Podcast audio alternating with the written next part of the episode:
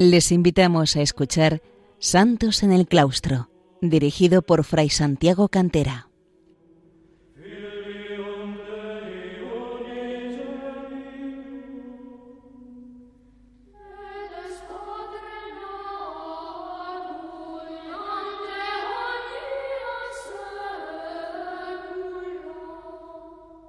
Queridos oyentes de Radio María, bienvenidos una vez más a este programa Santos en el Claustro, en el que intentamos acercar eh, a los hombres de hoy el ejemplo de consagración a Dios a través de la oración y diversos servicios y ministerios en la Iglesia de santos, tantos hombres y mujeres que a lo largo de la historia se han consagrado de esa forma particular a la vida, a la vida en oración. Hoy voy a hablar de las monjas misioneras en los primeros siglos de la Iglesia, y difícilmente entenderemos este tema y la propia historia del monacato femenino si no rompemos antes algunos de los tópicos que circulan sobre la Edad Media, entendida como época misógina por excelencia, de retraso y superstición. Si es cierto que en este periodo, como en cualquier otro de la historia, hay testimonios burlándose de la mujer e incluso realmente denigratorios para ella, se trata de un grupo pequeño de autores y no representativo del conjunto de la sociedad medieval. Por el contrario, observamos cómo la mujer tuvo un importante papel en los monasterios. Una mujer que estaba rodeada de una verdadera veneración, lo que le proporcionaba una notable influencia a la sociedad del momento, de forma muy particular en los primeros siglos. En este sentido, es muy representativo el texto de un teólogo y monje benedictino francés, don Fernand Cabrol, sobre la actuación de las monjas anglosajonas. Tratada con honor en las razas germánicas, en aquellas poblaciones sajonas convertidas, nos dice este autor, la mujer no solamente conservó su rango, sino que jugó en esa sociedad un papel preponderante, con unas abadesas que no solamente gobernaban todo un pueblo de vasallos fuera de sus monasterios, sino que también tenían a veces el derecho de nombrar a los titulares de prebendas y otros cargos eclesiásticos. Tratan de igual a igual con los reyes, su influencia religiosa rivaliza con la de los obispos. También hay que señalar que era habitual la existencia de monasterios dobles, compuestos de dos comunidades distintas, una de monjes y otra de monjas, con existencia separada, a menudo en edificios distintos y hasta separados físicamente, donde la comunidad masculina solía encargarse de la administración económica y de la relación con el mundo exterior, mientras que la femenina se volcaba en la vida contemplativa e intelectual. Lo que define esta forma de monacato es que el gobierno de las dos comunidades correspondía a un único superior, que podía ser un abad o con cierta frecuencia una abadesa.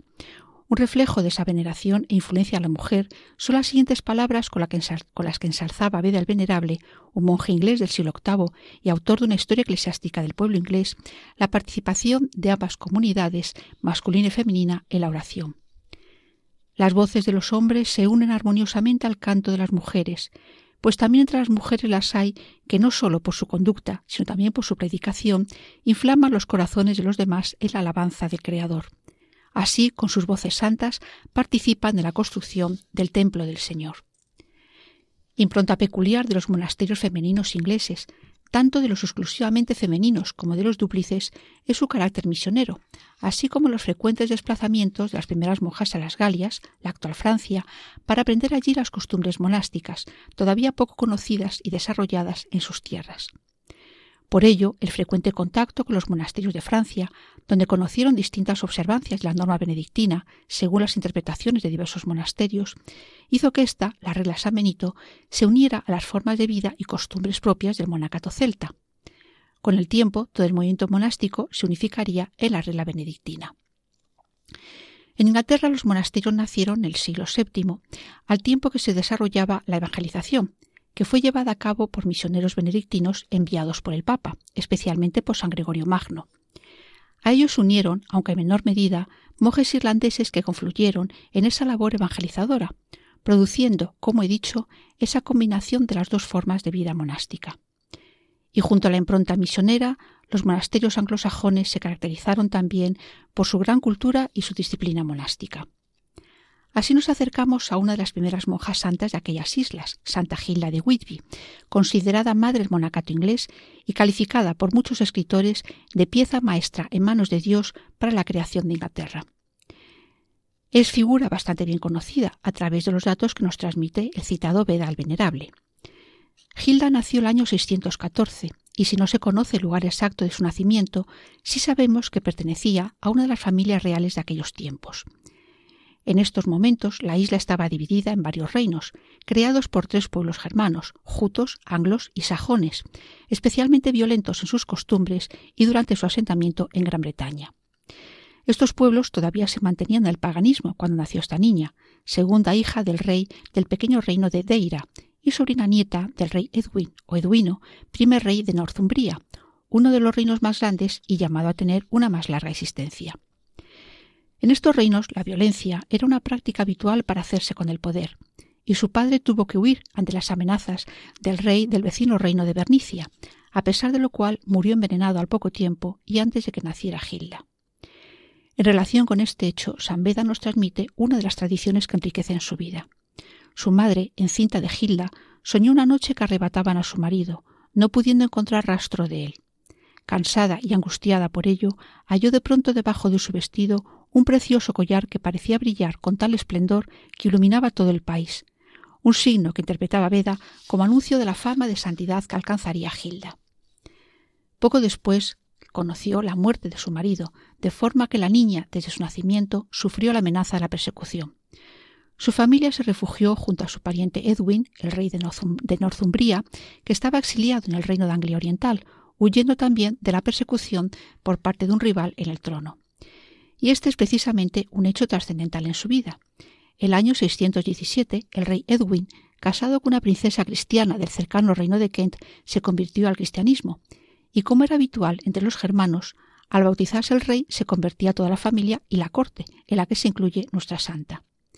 El protagonista de esta ceremonia fue San Paulino, uno de los monjes benedictinos enviados desde Roma para evangelizar los anglosajones y que era obispo de York. Se cuenta que la conversión de Edwin se debió en buena parte a una visión que tuvo el rey acerca de la existencia de un único Dios, a quien debía servir. El rey afirmaba que se le apareció un varón cubierto de llagas y coronado de espinas, pero luminoso, que le prometía librarlo de las angustias que sufría por la persecución de sus enemigos. Le garantizaba la corona que por derecho y justicia le pertenecía en esta tierra y otra corona imperecedera después de la muerte años de persecución y exilio para Santa Gilda que se prolongaron cuando Edwin murió en batalla. Y de nuevo nuestra santa tuvo que huir. Ahora lo hace al reino de Kent, un reino convertido al cristianismo ya hacía cierto tiempo. Sin duda, estas dificultades fueron forjando el carácter y personalidad de nuestra santa, haciéndola, como narra su biógrafo Veda, fuerte y audaz, pero sin brutalidad, sabia sin mancha de soberbia, y la dotaron de un corazón cariñoso para con los suyos, de modo que todos los que la conocían solían llamarla madre, como muestra de su piedad y gracia. Podríamos decir que sus cualidades humanas la hacían merecedora de su nombre, que significa heroína o mujer guerrera. Cuando Santa Gila tenía 21 años, pudo instalarse definitivamente en el reino de Northumbria al recuperar el trono de su familia, su pariente Oswaldo, y allí encontró la guía e influencia de otro notable obispo, San Aidan o Aidano, monje irlandés procedente de la famosa abadía de Iona, llamado por Oswaldo para completar la cristianización de su reino, y fundador con otros monjes del cenobio del Lindisfarne, pronto convertido en foco de evangelización del norte de Inglaterra. Y esta influencia cambió la decisión que llevaba tiempo meditando nuestra santa, marchar a las Galias, a la abadía de Chelles, donde estaba su hermana Eresbuita. San Aidano la animó a permanecer en Northumbria para ayudar a la cristianización plena de su población. Y así, cuando tenía 33 años, Gilda ingresó en un pequeño cenobio, cuyo emplazamiento exacto se desconoce. Fundado en unas propiedades cedidas por el obispo, pronto se formó una pequeña comunidad en la que se unieron las tradiciones monásticas celtas, enseñadas por el monje Aidano, y la tradición benedictina, llevada por los evangelizadores romanos.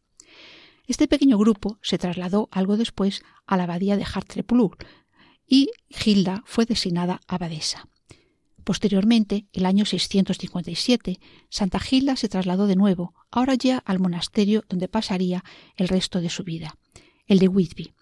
La fundación de este cenobio fue iniciativa del rey Oswaldo, como forma de espiar los excesos que había cometido en los enfrentamientos civiles que vivió, y también ofreció la consagración de su pequeña hija, Eanfleda, de tan solo un año de edad.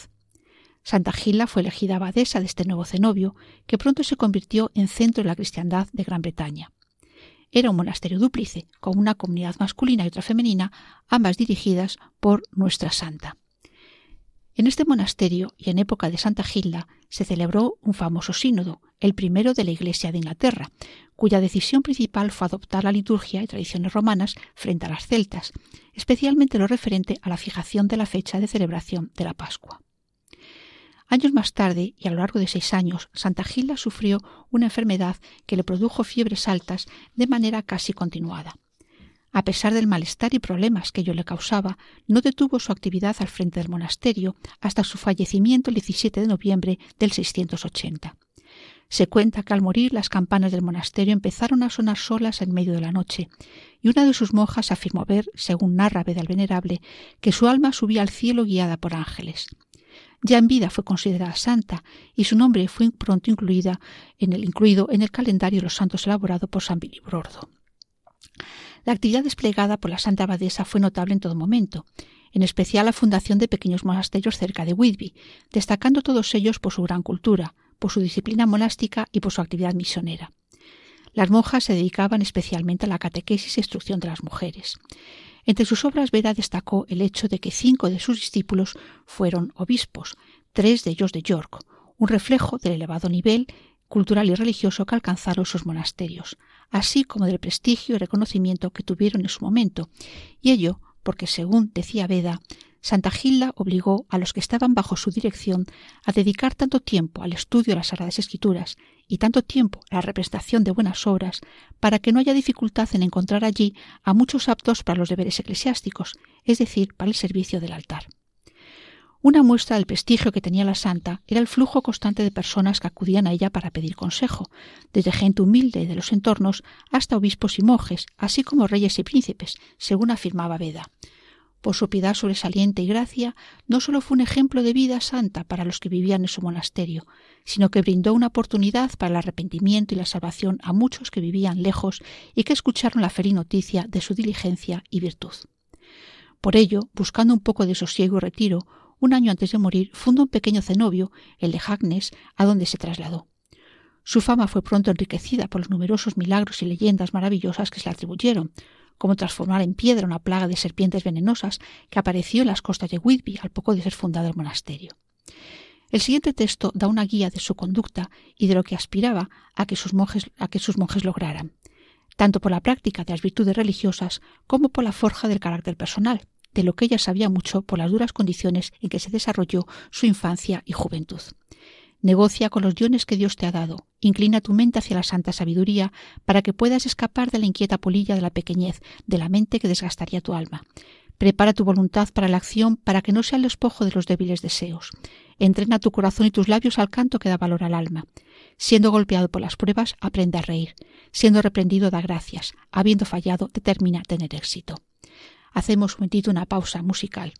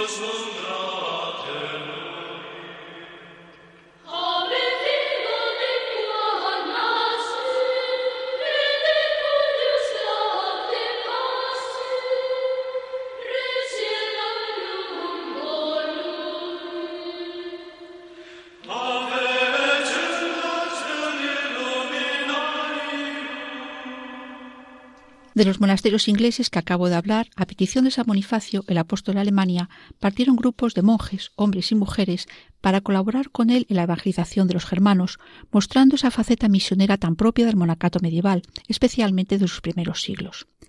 Hay que destacar el papel fundamental que correspondió en esta labor a las monjas, que estableciendo nuevos monasterios en tierras germanas, a menudo monasterios dúplices, como los de su tierra de origen, crearon centros de espiritualidad que tuvieron una notable influencia en sus regiones, pues al tiempo que eran centros de vida religiosa, lo eran también, como ya he señalado, centros de intensa actividad intelectual, de enseñanza de los principios doctrinales del cristianismo y de los rudimentos, y a menudo mucho más que rudimentos, de la cultura latina.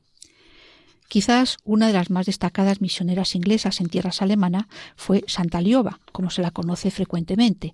Su nombre significa la amada, o según otras interpretaciones, guerrera por amor, dos definiciones que encajan muy bien con su persona. Conocemos de su existencia y actividad a través de la biografía que escribió Rodolfo, monje del cenobio de Fulda, así como por las cartas que intercambió con San Bonifacio, y que nos dan un testimonio directo e íntimo de los sentimientos que movían a estos misioneros. Uno de los estudiosos de su figura, siguiendo la mencionada biografía, señala que Lioba tenía el aspecto angélico, el espíritu luminoso, la conversación agraciada, que era grande por su prudencia y su ortodoxia en la fe, paciente en la esperanza, efusiva en la caridad y ardiente en su celo apostólico por conducir a las jóvenes y a las mujeres adultas a la fe en Jesucristo. No se sabe el año exacto de su nacimiento, pero se produjo en torno al año 710, y ya su concepción se consideró un milagro, pues sus padres, sus padres eran mayores y después de muchos años de matrimonio no habían tenido hijos. Pertenecían a una familia noble del reino de Wessex, al sur de Inglaterra, reino ya cristiano en ese momento. Además, y no es detalle menor, la madre de Lioba estaba emparentada con San Bonifacio, de modo que a nuestra santa y a San Bonifacio les unía el parentesco de sangre al tiempo que la afinidad de espíritu y los anhelos misioneros. Es la propia Lioba la que testimonia esa amistad y parentesco con el santo misionero a través de una carta que le envió junto con un regalo, posiblemente un libro.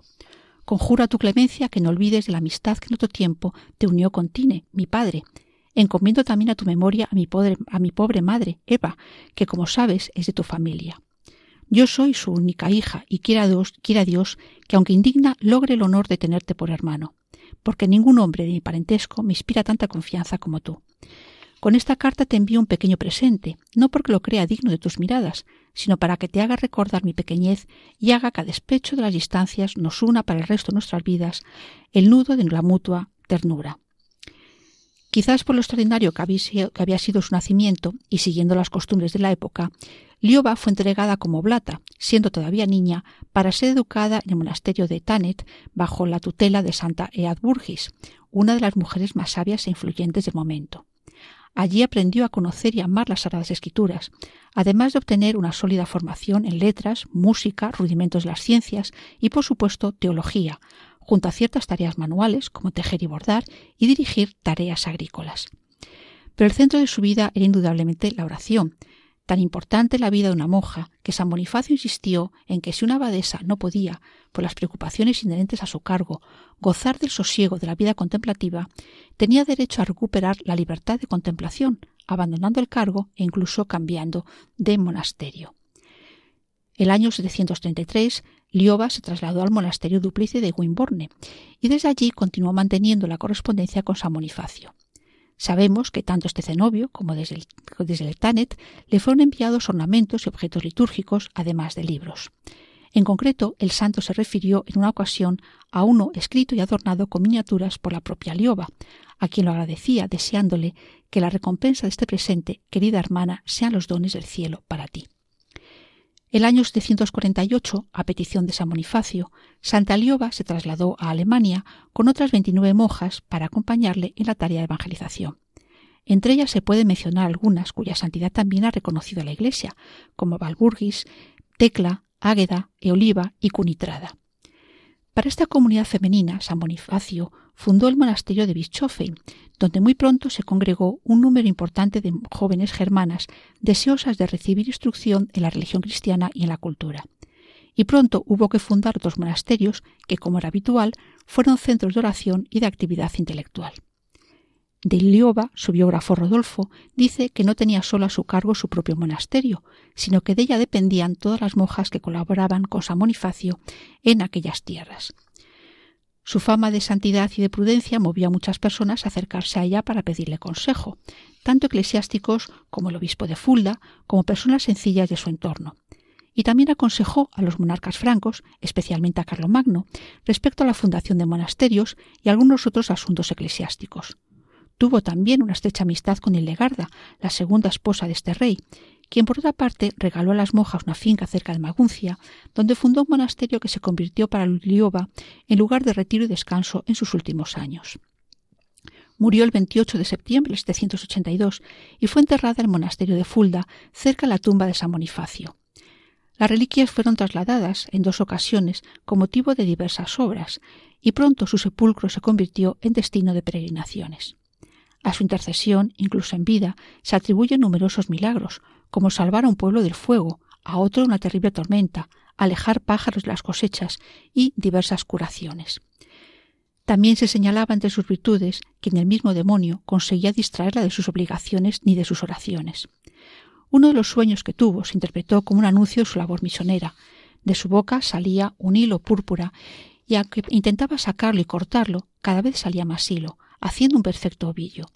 Su abadesa, en los primeros años de su vida monástica, interpretó el sueño señalando que el hilo de color púrpura que sale de su boca significa la palabra de Dios, que brota de su corazón y sale al mundo por su boca.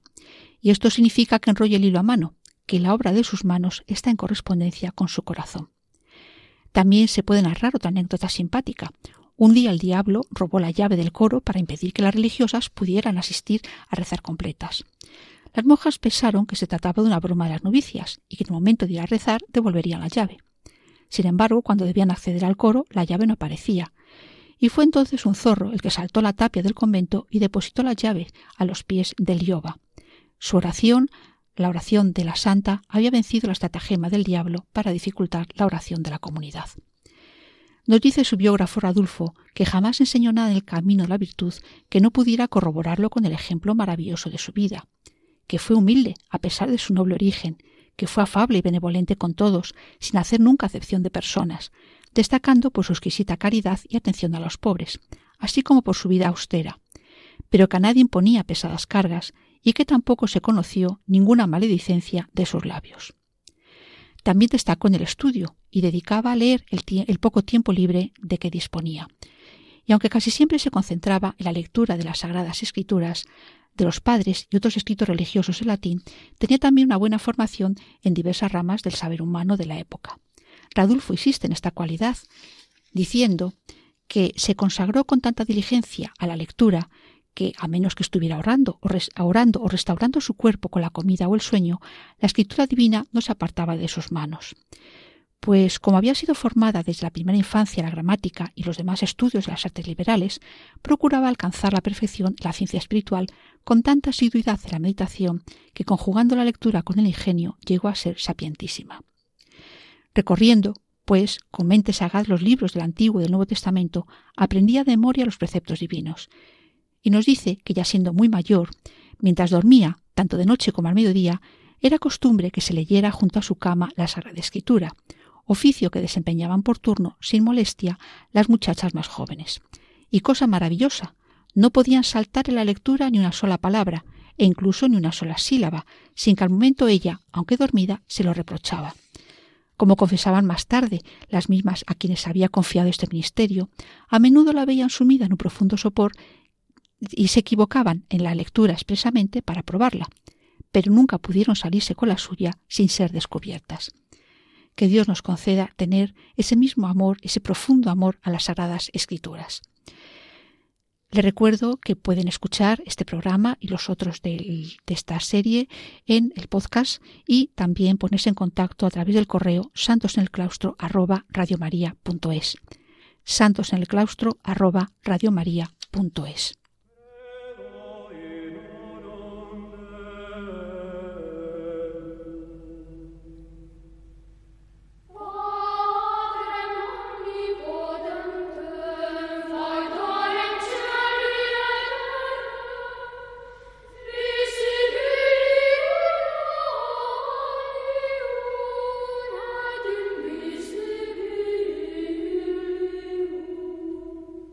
Han escuchado en Radio María Santos en el Claustro, un programa dirigido por Fray Santiago Cantera.